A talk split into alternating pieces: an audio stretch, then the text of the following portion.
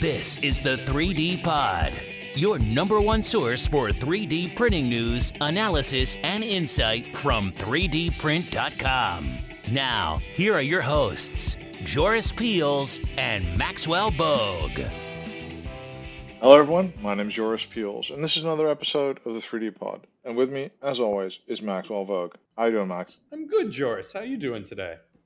I'm very, very uh, relaxed and kind of happy. I saw my sister's uh, uh, child for the first time today. I have two sisters, and one of them has two children already, and the, the other one just had a baby. So we just saw the baby today for the first time. So that was uh, very exciting. Cool. And that's, uh, that's an exciting uh, thing to start on. And and what? Who are we talking to today on the 3D Pod to aid to this excitement? we would never make it in cable TV. That was a really no, we would never make bridge. it. we would not be the anchor of like you know uh, the local Phoenix TV station. that was like the, the worst. Speaking the of hot children, um, so, like- oh no. All right. so All right, today, so today uh, we're going to be talking to Tyler LeBrun. And Tyler LeBrun is well. He started off as a, a Boeing commercial airplanes. I work on uh, as a mechanical engineer there. Then he moved over to Aerojet Rocketdyne, uh, where he ended up being working on uh, combustion devices and things like that. He became a propulsion engineer at Blue Origin, and then he was a materials and process engineering engineer as well, also at Blue Origin. Uh, before moving over, doing some consulting and other stuff, then working at Sandia National Laboratories, where they invented the watermelon. And uh, yeah, Sandia is, of course, America's one of America's national labs, and they do a lot of really, really super cutting edge stuff. And he also works or helps out at, uh, at SME, the Additive Manufacturing Tech Community Leadership Committee advisor. And so he knows a ton about additive manufacturing, especially in the aerospace, kind of new space realm, and also about standards and stuff. So that's what we're really, really looking to speak to Tyler about. Welcome to the show, Tyler. Thank you. I'm happy to be here. Uh, so t- first off, like like uh, did, you got started in, in mechanical engineering, so you, you presumably came in uh, you know in contact in, in, in college or somewhere 3D printing for the first time. Was it somewhere else? Actually, so 3D printing really hadn't taken off to the degree it is now. Back when I was an undergrad in like the 2006 timeframe, so there was, I think, nestled away in some corner of UC Berkeley, there was probably a plastic printer, but it wasn't in any way part of the curriculum. We were very much doing the old school drawings and CAD geometry and just spending time down in the machine shop and learning how to actually cut chips on our own little parts. But yeah, additive manufacturing really hadn't kind of come to the forefront in terms of the material science world or the mechanical engineering department at that time. So it really was my first exposure was back at Rocketdyne. Um, there's quite a lot of work that has precipitated since then from when we got introduced to AM on the J2X engine program. Um, but at, it, we were also very much supporting kind of like NASA Marshall Space Flight Center and their first toe dipping exercise into AM on that particular program as well. Uh, th- those of course, really gr- quite groundbreaking uh, kind of engine programs that did a lot of additive and did a lot of uh, kind of uh, things for uh, you know for, for a lot of like a lot of this engine thing. So first, I think generally, I think we've talked about a whole bunch of time, but like why are these? Because we're now we're seeing that engine in engine propulsion for space. New space, government, and, and, and kind of old space, I guess. Uh, you know, 3D printing is becoming like the standard technology. So, so what's the logic behind, or why are these guys, you know, using us as the default technology? What's the logic behind this propulsion and and and additive manufacturing that that beautiful marriage? Let's say. Sure. Yeah, there's there's a couple of forcing functions there as to why AM has really become so important to those specific that specific industry. First and foremost, most propulsion products are typically not at the quantities of scale that we see, say, in the automotive industry. So the the economic business case behind AM begins to make a lot more sense. But when we talk about specific part to part applications, the reason AM has become so attractive has been in the combustion chamber space, there are very specific assembly sequences that occur in legacy designs that are considered extremely high risk. So when we do very complicated braze operations between, say, injector posts and a main injector face, or you're trying to put together the the combustion chamber liner with its uh, structural jacket on the outside. There's a braze operation that happens there. Those types of operations tend to uh, scrap parts if you don't do it right. And those parts are extremely expensive. There's been a lot of work that has gone into making the subcomponent pieces that then get assembled together. You do your best not to make it a roll of the dice, but AM basically allows you to make fully integrated components that don't require that subsequent assembly sequence that exposes you to, exposes you to that kind of risk. So AM is extremely attractive to to mitigate for risk in that way, um, but also they're just because of the limitations on how those parts went together, you were limited on your design space. And so what we see a lot of now is we're able to take advantage of the I know people this is going to be a trigger phrase for some people, but complexity is free argument. Um, so we can add complexity to design and effectively take advantage of it through AM and build in higher performing engines um, based off of just the creativity of the designer at the time, where historically we've been stuck with traditional machine tools and then the typical type of uh, assembly like welding or brazing or nuts and bolts and, and bolted joints. And so we're able to kind of short circuit a lot of those constraints on the design space.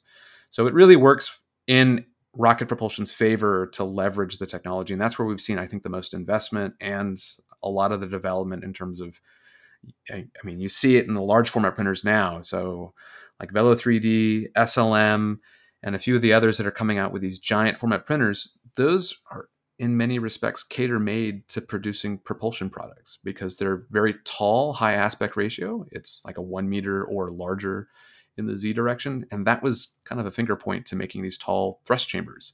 And so that's where i think there's been a lot of um, incentive to develop specifically for that and cater to that industry specifically. Some so many people like forget about like first off brazing is a huge business case for 3d printing i've seen more and more and copper brazing in heating and, and complex assemblies of motors and all these other stuff that whenever we see brazing there's high scrap rates there's a lot of manual labor and there's a lot of stuff that can uh, go wrong that we don't even notice until it's far too late. So I think that's that's one of the things where we were saying like the brazing makes for a huge AM business case and very high value uh, objects. Absolutely, yeah. There's there surprisingly there's a lot of brazing that happens, especially in those copper to say uh, nickel-based super alloy joints. Um, and so if they could find ways to make something that is structurally robust out of a single monolithic material there's a huge incentive to replace the braze with something like that and just basically print it.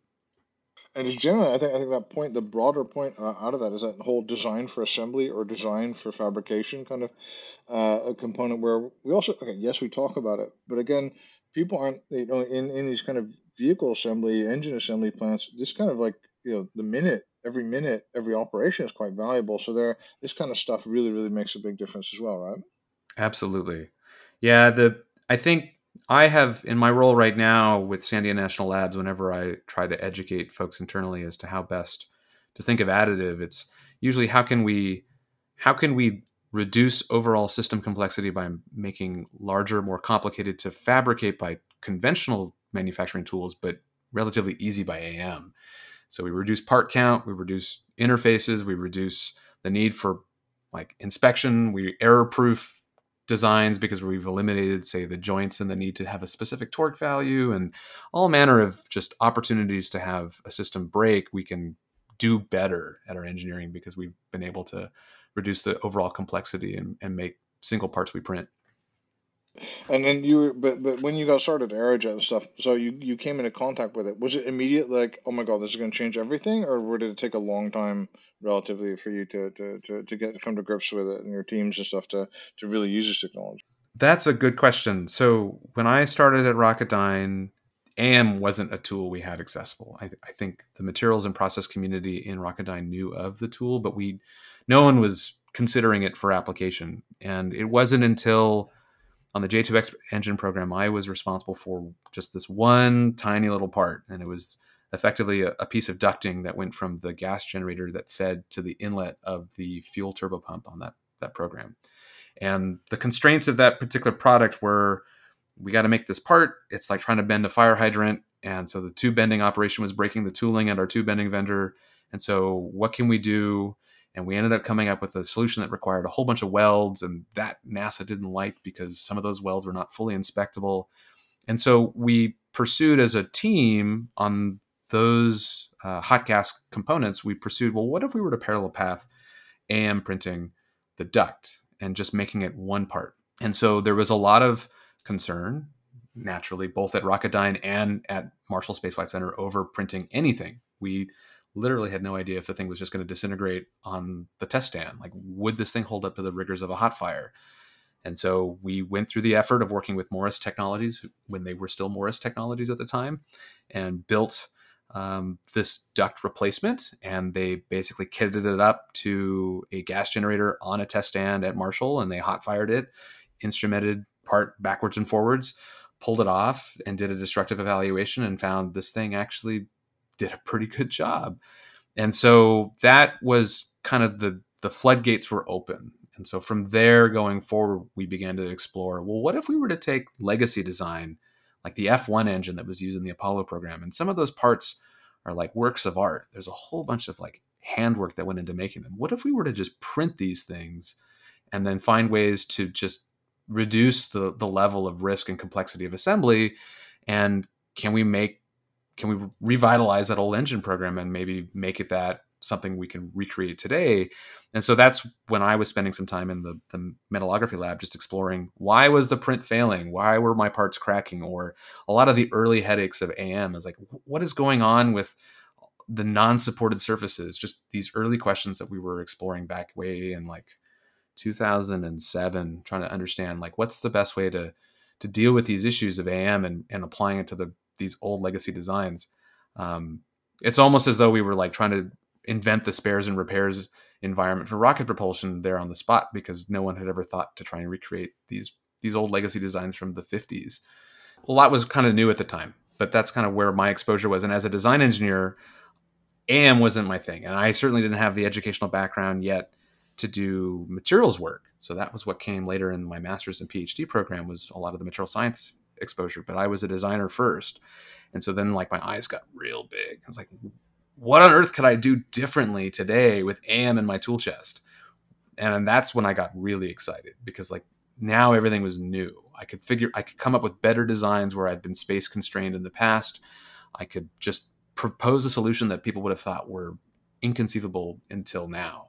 And so AM was just this watershed moment for me that that's where I then decided um, to commit much of my my career to leaving Rocketdyne and going to school full time for my PhD. And so that's that's kind of where the transition really happened was at, at Rocketdyne. Wait, were you able to reproduce the, the engine? So we we did try making the injector one of the injector pieces, and um, we were struggling to understand why was the part fracturing in the build chamber, and we were learning a lot about uh, single point closures of some of the overhang features and why that created these like the concept of residual stress was like what on earth is driving this part to fail? Um, so i think at the time they ended up having to do a, sub- a, substantial amount of redesign to the legacy design to make it work but i think they were able to replicate the component in terms of its form fit and function uh, just with some some modifications some tweaks to get it to be printable. But I, I left before that was like fully finished. I'm just curious, like, so can we throw, uh, you know, a 19 60s uh, or whatever. No, it's 19, but yeah, 1950s design into a modern metal printer at this point and and print some of these things. I think there's a lot that would need to get massaged in the design right. space, but I think the so what I think people don't appreciate from the old Apollo days is that the engines were successful because the amount of design, test, failure, redesign, test, failure until you got it right. And so that entire design cycle is now incredibly shortened because of AM. And a lot of the modern model, I'm sorry, modern modeling and simulation tools, coupled with AM in terms of being able to rapidly prototype, have cut that design cycle down significantly. So we could probably push out the door, hypothetically, like a, a replica of some of these old legacy designs much quicker than it took them to do it the first time. It'd be kind of fun to like recreate an Apollo rocket that actually worked. Yeah, but that's what SLS and, and Artemis and all this stuff. It's like it seems like really really crazy, but actually it's kind of well, we don't know anything else that worked really, and we don't have anything else that worked, right? So it's also where do you start? Like from nothing, you know?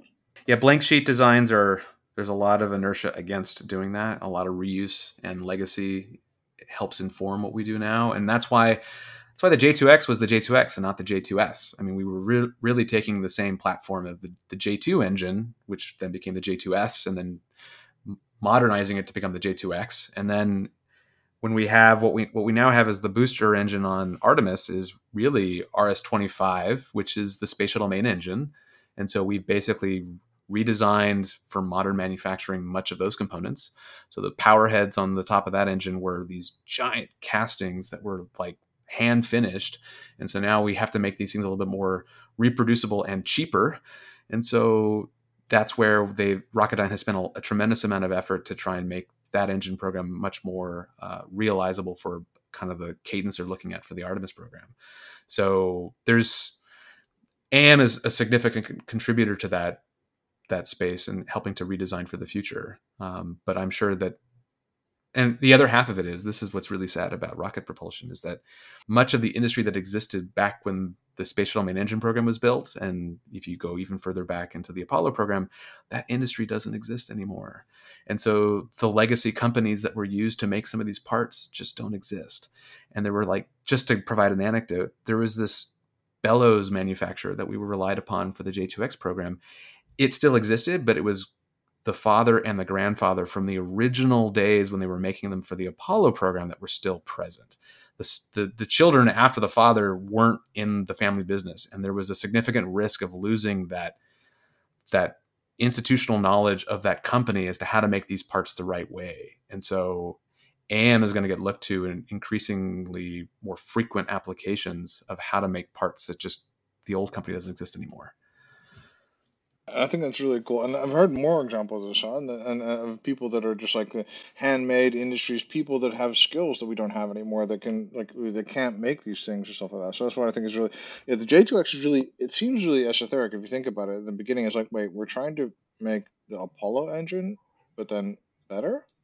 Like, you know what I mean? You would think all of a sudden it's like, look, let's just do something mega new age technology. We've gone, we've come across, you know, 70 years or something. We've come across so much new. So I think it's it's really really interesting that, that they did this program and that they, they came up with a program to to, to use this this engine for the, the RL10 or the SLS uh, thing, and that, that, it really is kind of like you know there's an unbroken line almost, uh, uh but with a giant gap right uh, between like like the, the Saturn programs, the right. Apollo programs, and, and and and now.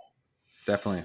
So I think I think that's really super crazy actually, uh, but really really kind of cool. But if you're talking about like trying to introduce additive into an organization that where everyone is really super experienced in anything but additive, you know, do you have any tips for us? Is there anything that works? Because like every time in every organization, it's institutional change. It's people that you're just like, you know, you're really going to replace them or, or, or, clash with them. So what, what actually does work and, and then working with people who, you know, to, to kind of promote this technology or implement it? Oh man, that's the, that's the story of my life right now. Um, it's hard. The, the, the short answer is it's not easy to re retool and re-educate a workforce you already have that is skilled at conventional manufacturing and design for conventional manufacturing. Um, and then the good news is, I mean, a lot of the young people that are coming out of school now have the exposure to additive and are able to think in ways that additive can promote the production of those parts. But taking an existing organization, one that has the institutional inertia and sometimes bloat that resists that kind of change, it's not easy. Um, what I have found has been um, it's like make the opportunities for education um, like everywhere. So you need to convince leadership that design for additive manufacturing or and or uh, all of the materials and process knowledge that comes behind additive manufacturing, all the education that you would want somebody to know, you have to make that proliferate and be readily accessible. So you have to just inundate your staff with the opportunities to learn. And then from that, I think what we found extremely successful at Blue Origin was that co-locating additive manufacturing capability with the design teams is incredibly valuable. So being able to have someone effectively go next door and see their parts being fabricated and understand why is it failing in the build or hey, I didn't know I could do it this way or this is how I do things better and they actually have a hands-on appreciation for the production of their parts, that begets better designers and that begets I think more better opportunities that get pushed into the printers as opposed to just taking the same widget you had yesterday and saying can I print it? Because those is it printable from a legacy design perspective? Never. That's never the best use of the tool. It's always can you design from the ground up something that is cater made for additive. That's where we see the most success. But people have to know, learn how to do that, and so having them get their hands dirty sometimes and help with the printing itself really helps to inform them. And that's thankfully I had that opportunity. So that's where I've been able to then pass on that information at the national labs is all that in the getting dirty with the PAPR system and the whole Tyvek suit and play with the powder, uh, play with the powder, but get in dirty with the printers and learn this is where things break, this is where things don't work, this is how I do better at my job, and then provide that as information and education for the other staff members that maybe don't have access to that. But if you're trying to learn how to design for additive from afar and you never get to see your part made, that's it's an incredibly difficult task to learn if you don't actually get your hands dirty. But that's true with every manufacturing technology. I've seen so much value come out of time on the on the fab floor with someone that's been up in up in the offices in the cube farm and never having had a chance to learn how their parts are made via any tool. They're just terrible at their job as a designer if they don't appreciate the work that goes into making it. And so having that diverse skill set is incredibly valuable. Yeah, definitely. And before we get to the Blue Origin stuff, I do want to like stay a little bit on Aerojet because I thought it was one of the biggest like moments for me in additive was this whole NASA all of a sudden because okay the Aerojet is learning about 3D printing and rockets that's one thing uh, but then usually they would keep that super secret stuff right and then to me what was huge was the fact that NASA started really actively you know spreading a lot of e-beam information uh, doing a lot of presentations, doing a lot of papers and stuff about like, hey, this works, and this is what works, and this is what we don't have. And then also they had this whole baby Bantam project with, mm-hmm. with Rocketdyne, which really like showcased a lot of people. I remember, I think I still use it. I mean, I think it, that was the one that was like 80 parts went into three, right? Mm-hmm. And NASA came out and said, you know, hey, we're equaling the performance of cast and forged parts. And it was all of a sudden everybody was like, what? You know, you know what I mean? So everybody right. was not on board was all of a sudden asking people like me and people like everyone else, like, like, what's going on? Are we, are we do we need to do this? What is this? Right. So that to me was a watershed moment in additive for space. A few years ago, I went to AMUG and they, someone from NASA, I can't remember his name, but he presented on that their, their first product that they ended up co-developing with Rocketdyne, and it happened to be that simple piece of ducting on the J2X program. But the moment they felt like there was a, a path to having viability for material performance, independent of the design freedom, they just they were scared of what would happen as a consequence of what they thought were just a millions of tiny little welds. Could we make a part? And so once they felt like they could address those fears, they immediately began to invest themselves. And so that's when I think Marshall doubled down on the technology and the printer number and diversity of printing opportunities at Marshall proliferated. And then we began to see like Rocketdyne make their own investments rather than farm everything out. So they didn't have any printers at the time we were doing this work. And so that's when they pulled all that work internally. And so I think that's when everybody, it became like the, it became a race to try and, and mature the technology so they could one, do it themselves, generate their own IP. And then two, in the case of a federal agency like NASA, they're like, well, how do we help broader industry? And so that's when you start to see a lot more public information get disseminated from whatever they're doing internally. Um, so a lot of the folks that I've worked with over the past have been very prolific in terms of their public appearances, both at academic conferences, industry conferences, and then also just the content that they make available and their willingness to to work with companies to develop the tool and see its adoption. But the box is open and now or rather is the genie out of the bottle. But we're basically uh, seeing the the the fruits of all of that hard work as we begin to to just see the technology mature over time. But yeah that's it started all way back in like 2007 2008 uh, with marshall and rocketdyne yeah, exactly. I think that's really great, but also like instead of it being everybody was experimenting, but it was going badly for everyone. Yep. It was like, oh, here's people that get results, and right. wait, why aren't we getting those results? So I think I think that was a huge moment, and also just the performance because everyone I think understood all of a sudden if we can do reduced part count by that much, and if we can get those same properties, then all of a sudden we can use this throughout uh, the propulsion system. So I think that was a huge moment, at least for me and a lot of other people. Definitely. Of course, well, then afterwards you were at Blue Origin, so that, that must have been super fun as well because that was like a uh, that was like a complete. Well, that's a very very different project, right? From the yeah. Rocketdyne thing, that was a, a completely you know start with the concrete floor. Uh, what color do we want the concrete floor to be? You know, that's very different, right? Yeah, well, Were you were you basically there for the opening of Blue Origin? So no, so I actually um, between Rocketdyne and Blue Origin, I was out of industry for three and a half years doing the PhD in Japan, and then went to work as employee like 331 at Blue Origin. So we had the single building there in So- Kent, Washington. Pretty early because rocket companies need a lot of people, right? They do. I'm just curious because like, what was the culture like? You know that so that that's a great question. The the company changed a lot while I was there, and has changed even more since then. Um, but the culture did feel they didn't like well. The, re- the head recruiter I spoke to didn't like being referred to as a startup. They want he wanted to be taken more seriously than being called a startup. But they were really kind of like a startup in the way that engineers were the title they had were responsible engineers, meaning they had their component and they were tasked with everything about it. So you didn't have schedulers and planners and M&P personnel. You had M&P staff, but you didn't have like a whole team centered around a particular grouping of like components. And so every RE or responsible engineer was meant to shepherd their parts from cradle to grave through test. They had to know everything about it. They had to participate at every step of the way. And they had buyer authority themselves. So we each had our own P cards. We could go Ooh, buy whatever we needed up to like five thousand dollars at the time, which was unheard Nice. of. yeah. And so we're we're just working on everything we could think of to support the BE3 engine, and then the BE4 engine was getting started.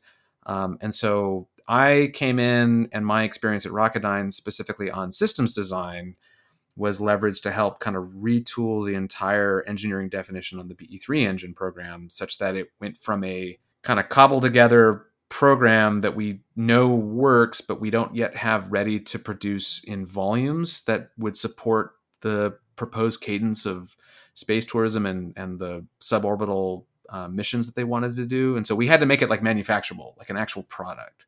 And so that required a complete overhaul of the engineering definition. And so I helped with that.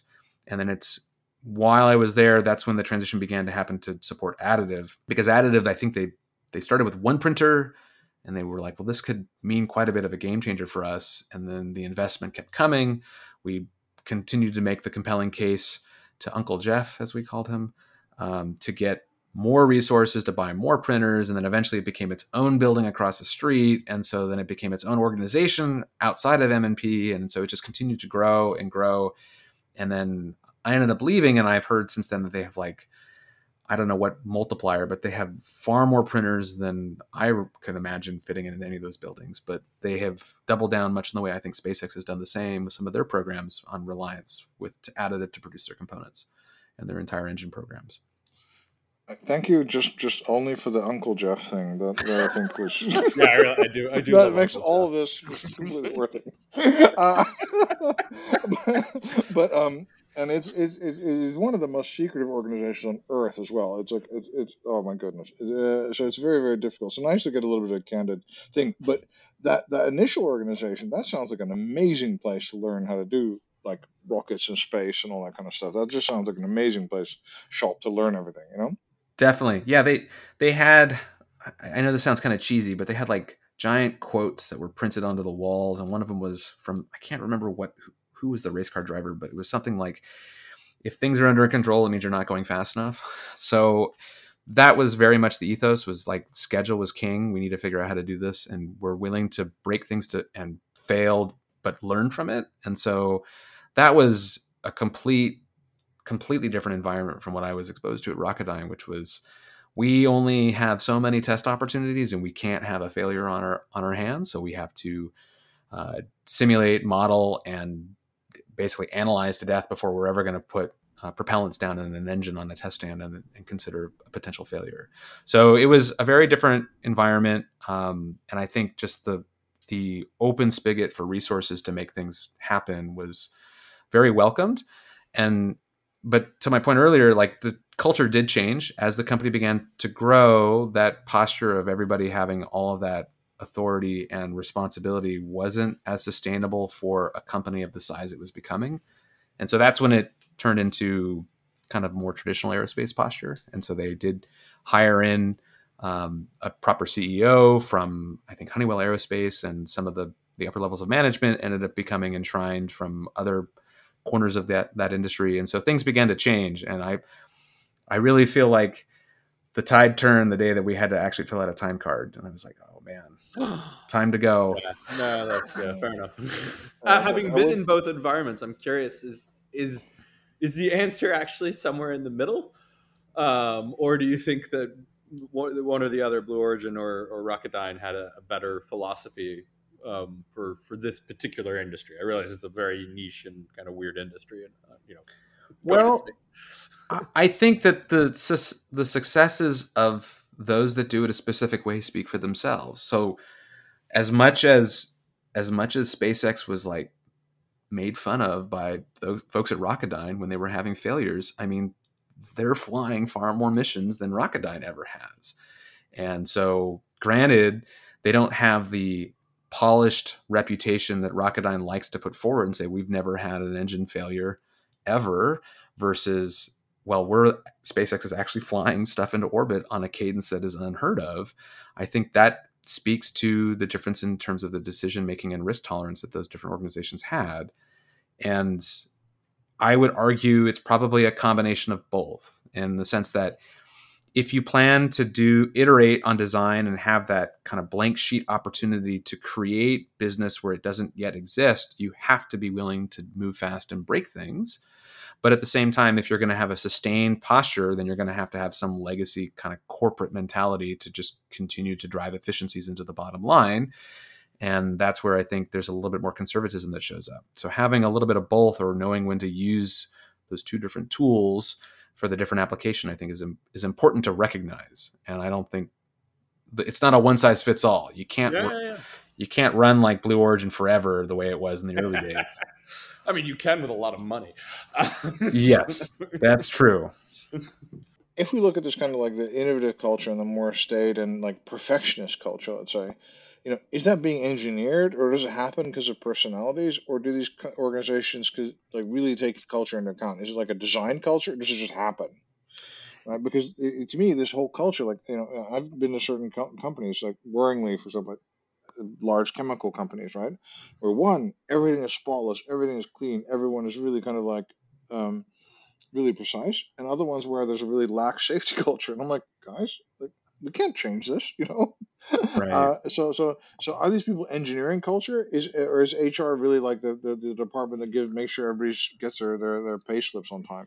You know, that's a that's a good question. I don't know if I have an answer that explains it all, but I can tell you that some of the types of decision making on where engineering is done to excess. So like in the perfectionist type of culture before we show up to a test stand, for example, in Rocketdyne.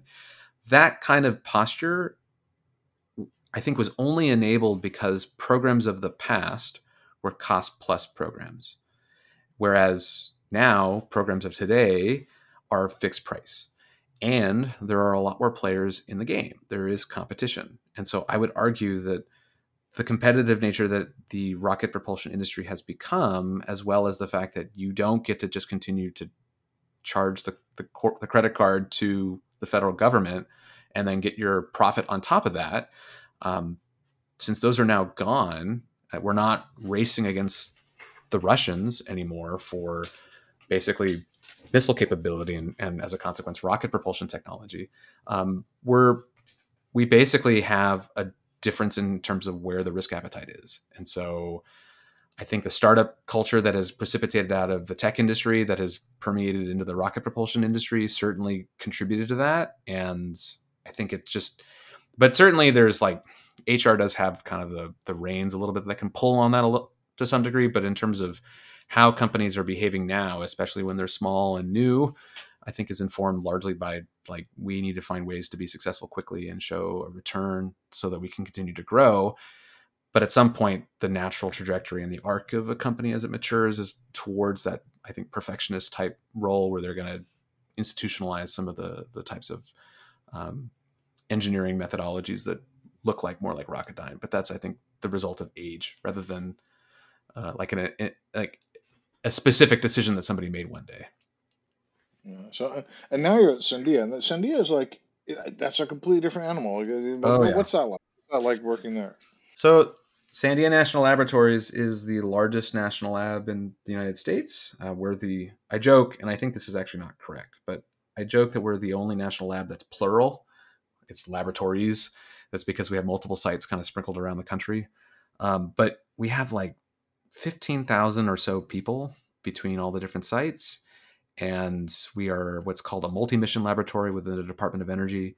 And so we touch so many different areas of fundamental research and science, as well as programs for our DOE customer and our DoD customers.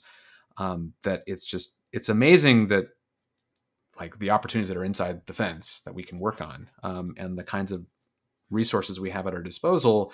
Um, but we we're very slow, and I do I do I knew that going in that we were going to be like every other. The joke is every other part of the federal government. Some of that's intentional, some of that's not. Um, we do have very specific rules we have to follow when it comes to procurement strategies and and fair competition and lots of lots of red tape in many ways. But um, the kinds of stuff we get to work on, especially in the additive space, I probably wouldn't have the resources or the freedom to do if I was at a private entity. And so sometimes for the research staff that are working in the material science departments are able to really go down the rabbit holes that are there and it's encouraged. I mean, we are able to publish uh, a lot of the fundamental research that we do. And so a lot of great publications come out of the work that's funded by the federal government and that's encouraged. What's different though is that showing up from outside industry, I'm coming in with a lot of experience of like how do we do things efficiently to achieve a specific goal as opposed to the kind of the wandering academic spirit. And so when I work on behalf of a major program as my title right now is the additive manufacturing lead, I have to chase after the realities of application, the realities of realization on, on product.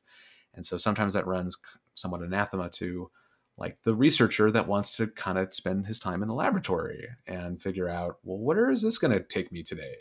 I'm like, no, no, no, no. I have a product I got to deliver on. You need to answer these very specific questions. And so that type of uh, mentality is very different and sometimes very scary to the researcher. Like, I have deadlines to meet. I have fixed budget. You need to do X, Y, and Z. And so let's work on answering those questions very targetedly. And we're going to try and get our work done so we can deliver our final system to the customer. And so that's where additive has kind of come full circle is trying to make sure that we take both the cutting edge research that we do, but then how do we apply it? How do we go from benchtop to actual like high levels of TRL? And so that's that's kind of where I've spent most of my time in the labs.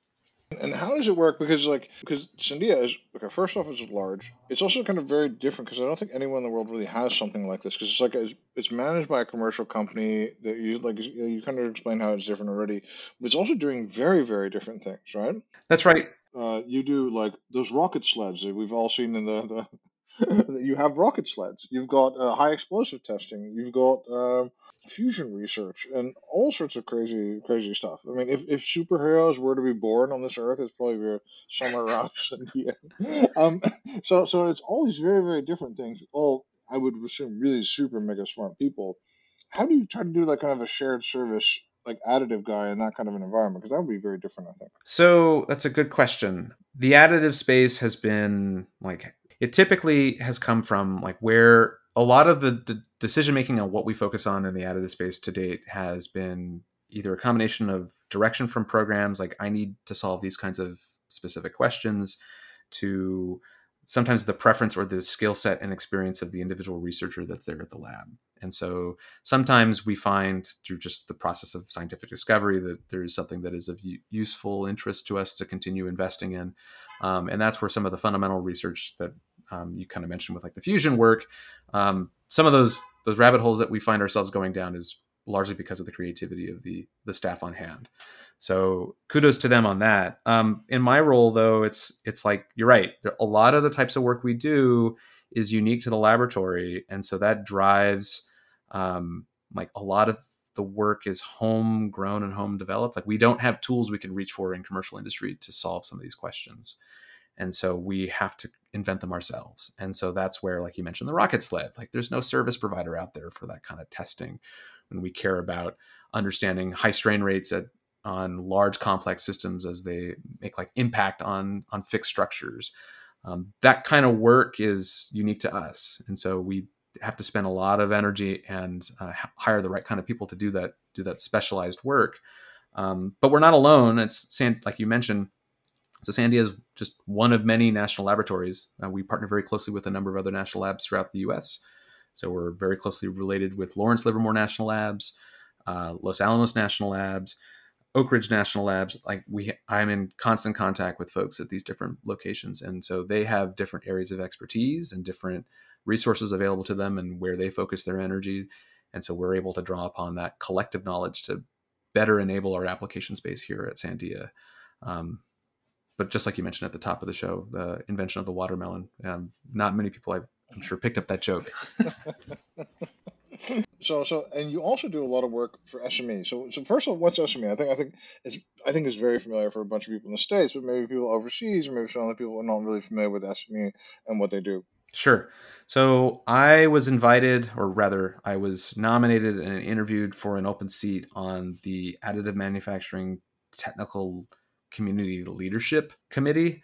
It's this long, obnoxious acronym, but basically, the Society of Manufacturing Engineers, their mission is to promote the uh, manufacturing technology space as well as the education workforce development. They are the hosts of Rapid. And so, if you've ever been to Rapid, that's who puts that event on. There's a bunch of other um, manufacturing expos like WESTEC, for example. But um, within SME, there are a number of expert communities and committees that support them. Um, there's, I think, like three different committees that support different aspects of additive, but we're supposed to be basically kind of the process and application agnostic committee and being the experts pulled from various corners of industry. And so I sit on that in that role, and we largely support the organization through um, advice on how best to communicate additive in general. Plus, we help to do with all the awards that come out of the Rapid conference. Uh, we are very much involved in some of the uh, publications that they put out. So there's a thing called Voices Amplified, and the A and the M are capitalized as tongue in cheek as that might be. Um, they do give a, kind of us a platform to speak on matters of AM and where the industry is going. Um, but that's it's that's kind of more of a platform role as opposed to like not, boots on the ground making change in industry. It's meant to be kind of more of a promotional and and visibility activity for the broader industry through the Society of Manufacturing Engineers. So you're really involved with standards, right? So so I think everybody on a base level gets like, yeah, there need to be standards in the same way that, that we know that there needs to be an FAA or something like that, you know? Sure. but I don't exactly know what they do, but but but but but we need them. So make the case for how a standard can help like like an individual engineer like like because i think the people like i think certain organizations are all about standards but like like a, an individual engineer in a startup may not really like that maybe don't really feel that that's really important for them. So how could they help that individual engineer if she wants to to you know get ahead move fast and break things? You know how, how are standards still really important for her that's right standards the the interesting thing about standards in the additive manufacturing industry is that they're not we're not done we, we've only just begun. And so we have a patchwork of documents that are in the wild now by different organizations. And so it depends on who you're talking about in terms of who they're meant to serve and if there's a specific industry they cater to. But largely speaking, the standards are meant to help one, the economics associated with additive. So having people coalesce upon a specific way of doing business. Um, so when we're talking about procurement of, say, feedstock, when everybody is working to the same type of language and operates onto the same standard products, then we're able to drive efficiencies in terms of how those things are then fabricated and then sold, and as a consequence, prices effectively should come down. Um, so that lowers the bar to access when we have standards in place. Um, but we also talk about like tools of communication. So standards do a great job of helping people communicate engineering definition and also making it so there's as little ambiguity on what we would expect from say a producer to a customer and so that's probably where we see most of the value right now is that people are kind of floundering as to how best do I ensure success of my additive project. And so some of the standards that are out there do provide very useful tools to communicate engineering definition, communicate process control, communicate uh, inspection expectations. There's also this like this whole pipeline of, of best practices that come out from the standards development process that allow people to understand, okay, these types of tools are not useful, but these over here are way more effective to screen against known defects and their populations within my parts, or here's how I can uh, better tool my facility to accept and integrate additive as part of it. And so standards help to kind of pave that way. I don't think we're going to see in the near term standards be so prescriptive that someone can just pick it up and then place an order and out comes their part perfect. And then they just kind of do their engineering blindly. There's still work that comes with standards. You can't just it's not a push button turnkey solution quite yet. Um, that may one day change, but we're so far from it today that everybody has their own special sauce that they want to protect, but still use quote standards. And so the standards just help to create frameworks around how to then communicate those unique custom applications or idiosyncratic differences from one customer to another. And but at least then we don't lose sight on what the ultimate expectation of deliverables are someone like in a startup would find standards to be useful to accelerate the adoption of the tool and also to not have the inefficiencies of miscommunication occur or getting parts that the pr- producer would say this conforms to your requirements and then the the, cu- the customer's like no it doesn't that's not what i meant i didn't do a good job of explaining what i wanted or where i thought control was necessary and so standards really help to address those specific problems. And so as the whole landscape improves, I think we're going to see better and better success there. Is there a specific standard that you think that the industry needs to do first and foremost before tackling the other ones or like one hill that really needs to be, you know, taken on, so to speak. You mean writing a whole new standard, or which one that's out there now should like people reach? Either either which one's out there right now that needs to be redone for the love of God, from your opinion, or we need a standard for X if we expect the industry to move forward in a in a meaningful way. Oh, that's well, now you're putting me on the spot. Um, Ooh, sorry. Yeah. No, I, that one requires some thought. Um, you know what? I've got an answer. I got a, I've got a stupid answer. Give you time to think. Right? Um, sure. So for me, there's there's there are currently a couple of mechanical testing testing kind of standards in development, and, and people are working on for different things. But they need to know what what I, I think we need to know a lot more about is software and in conjunction with these tests, right? So if we're testing, like for example, a tensile bar or something like that on a FDM printer or something, it's like where we place it on the printer, how we slice it, uh, what software and what printer firmware slice it, and kind of equalize that and measure all that. And also in setting up and, and validating the printer in, in advance of the test, I think is the biggest thing we need to be doing because I see a lot of like uh, research that is essentially rubbish because, like for example, in FDM and extrusion, where they didn't actually independently check if the the, the printer the, the actual temp, the hot end temperature of the printer. And I also see a lot of stuff where people are printing, and I can't find in the research what the actual slicing software is or what version of the slicing software is used. And then I'm like, well, but then I still don't know what you've actually done, you know. And then, in, of course, in, in metal, it gets much more complicated. Uh, right. and, and, there's often, if you're looking at, there's like a hundred articles like Inconel, and we're going to look at Inconel 718. And I'm like, yeah, but but how do I know that, that what hatching or, or how do I know exactly all the details of the powder you use and stuff like that? And there's so much like like eliminating all those variables. That's the one thing I would want to change personally. Okay, I do have an answer, and Joris, you probably helped to prime part of it. Um, I would argue what needs to be fixed is the electronic definition for additive manufacturing.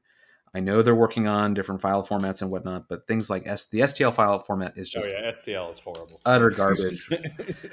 and so, trying to find a way to address the file size and complexity that that we're now seeing in some of the um, like computationally enabled designs, um, topology optimization being a really good one.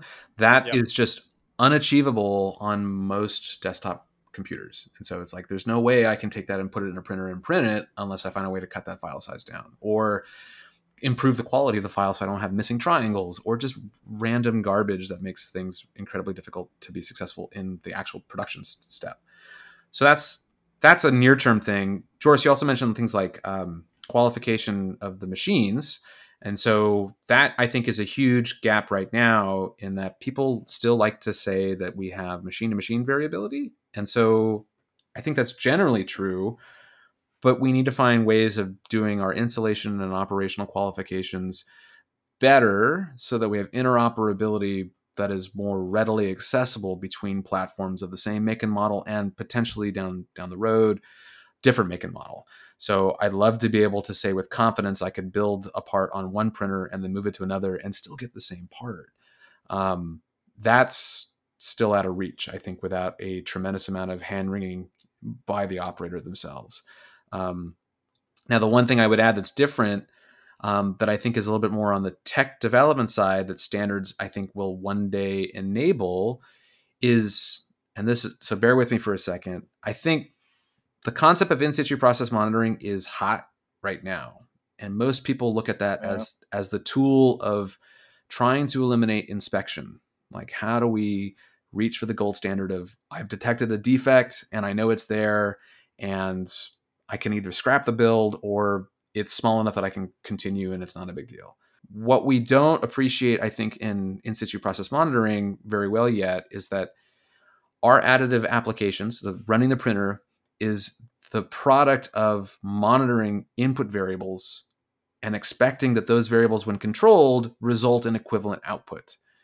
And all the engineering we have labored over for the past 10 years has been to let's fix our process, build a database that characterizes the output of that process, then show up and then make a part, and then try and assert that all that data we've collected of the output of the process somehow maps to that part or we have some proxy witness coupon that shows the process is repeatable and in family and then we can try our best to hand wave our margin calculations because we think that the tensile bar we've pulled off of the build plate represents similar cross sections on the part. But we know we don't have tensile bars that represent every through thickness of the design. So we're not actually measuring what we have on the part. We're doing our best to approximate what that is. So we have a bunch of like this gray space understanding of what the part actually will do for performance, what our microstructure is, um, what tolerance do we have for defects. All of the information is just kind of like, well, let's hope and pray that we've built in enough margin and just we're going to be able to, by the skin of our teeth, make our parts work if we're so margin tight the transition I see coming in the next decade is largely going to be where in situ process monitoring stops becoming a defect detection tool and starts to become a processing verification tool. Meaning, we're no longer measuring variables like laser power and uh, cover gas and the feedstock going in, and instead we're measuring the actual metrics of the process itself. We're saying laser to powder creates a signal measured by this suite of sensors that we know to be nominal in a desired state and we're going to now verify that every part we make is within the limits of that nominal signal such that we know the parts were made the same way and that we know that those parts will meet requirements because we've verified that those parts made that way meet the requirements and so we have direct validation and verification from the build that the parts are actually good and so that's where all that technology will have to get improved but then the regulatory bodies are going to have to feel comfortable that we're no longer maybe reliant upon fixed process, but that we have basically feed forward control. We use the data coming off the sensors to inform how the process should be modified live to keep the metrics we're measuring within the bounds we desire. We kind of do that in DED right now, but it took a lot of work to convince like the FAA that you could make some sort of part slightly different every time, so long as you're measuring the melt pool size and temperature and you're actually getting consistent material laydown. It's going to take a lot of effort to convince them that laser powder bed and other tools like it are going to be able to transition in much the same way. But that's where I think we're ultimately going. And that's going to enable, I think, broader adoption because then we don't have to have the giant Boeings of the world spend millions and millions of dollars to do their process characterization and really like pull hundreds and hundreds of tensile bars to build that statistical database of this is what our output might be for a given process to make a given part. I think that's that's really wonderfully said, that Ty. I think it would be absolutely wonderful if we could make it happen. uh, and it's going to be a long slog. I, I don't Oh, think, uh, yeah, I don't think you're gonna you're gonna be done anytime soon. No, no. But it's, Bless it's, you I think your it'd be, journey, sir. Bless you on your journey. Well, I still have like 30 years in my career, so hopefully I'll save it. Okay, cool. Yeah, because you're gonna need it in order to like make everyone get on a standard. Oh, but you're right. Like that. Those are yeah. That is, those are the areas that really need to be worked on. So yeah, there's there's a standard I'm working on now for the Aerospace Material Specification Committee with the Society of Automotive, Automotive Engineers. That's meant to create the taxonomy and hierarchy of in situ process monitoring capability, much in the same way that they defined like self-driving cars. There's an increasing level of autonomy that's enabled, and they've categorized those in levels of autonomy, much in the same way that we could do for, say, in situ process monitoring. Can we automate some of that process and then provide a vehicle to create other standards that leverage that capability? And so that's currently what I'm working on, and we'll probably present later this fall to the FAA and EASA at a workshop in Germany. So super looking forward to how the industry is going to transition and, and kind of get off their their hump when it comes to how they do uh, business as usual. Okay, super cool, man. Super cool. All right, man. Uh, so thank you so much for this. This is wonderful, and uh, uh, Godspeed. Thank you. I think is is- I think is what we could say. And and Max, thank you so much for being here today. Always fascinating, Joris. Thank you. And thank you for listening. This is another episode of the 3D Pod, and have a great day. You've been listening to the 3D Pod. For more information on what you just heard or to subscribe, visit www.3dprint.com or follow us at 3dprint underscore com.